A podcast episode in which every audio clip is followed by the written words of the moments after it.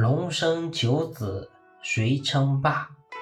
霸下千年复古碑。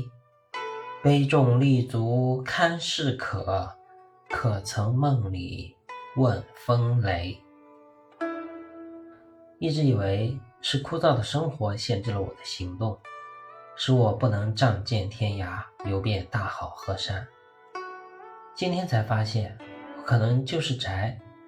就算是有钱有闲了，也不一定会到处旅行。这不来南京已经十七年了，今天竟然是头一回踏入号称金陵第一胜迹的朝天宫。游览一番下来，感觉确实名不虚传。建筑大气恢宏而不失雅致婉约，不愧为曾经的皇家专用道场。朝天宫里有很多石碑，立在大成殿东侧的。是为凤翅重建朝天宫碑，碑高近六米，碑文一千余字，现在已经风化的看不到了。碑座照例是碧玺，又叫做霸下。相传霸下是龙生九子之一，行六，四龟有齿，力大沉稳，喜欢负重，常作碑下之龟。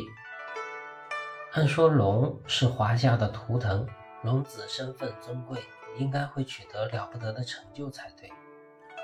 然而奇怪的是，九子的去处都很一般，比如长子囚牛，喜音乐，蹲立于琴头；次子牙字，嗜杀喜斗，刻漏于刀环、剑柄、吞口；八子父系是霸下的搭档。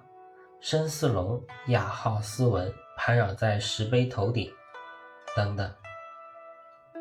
按照现在的说法，可能是龙神爱惜自己的孩子，早早都给他们安排好了一切。就如这霸下来做驼碑的龟，简直再合适不过，而且不容易犯错，能够安心享受香火祭拜。但是作为龙的儿子，在午夜梦回之时，有没有过那么一刻，会想象自己如父亲一样，搏击于风雷之中，享受气吞山河、战天斗地的乐趣呢？我不知道。于是有问，于是有诗，问霸下。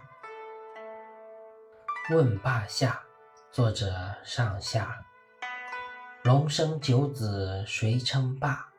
霸下千年复古碑，碑中立足堪是可，可曾梦里问风雷？感谢您的聆听，我是上下，希望我们都能找到内心的想法，并有勇气去为之奋斗，哪怕风大雨狂，前路茫茫。期待与您的再次相会，再见。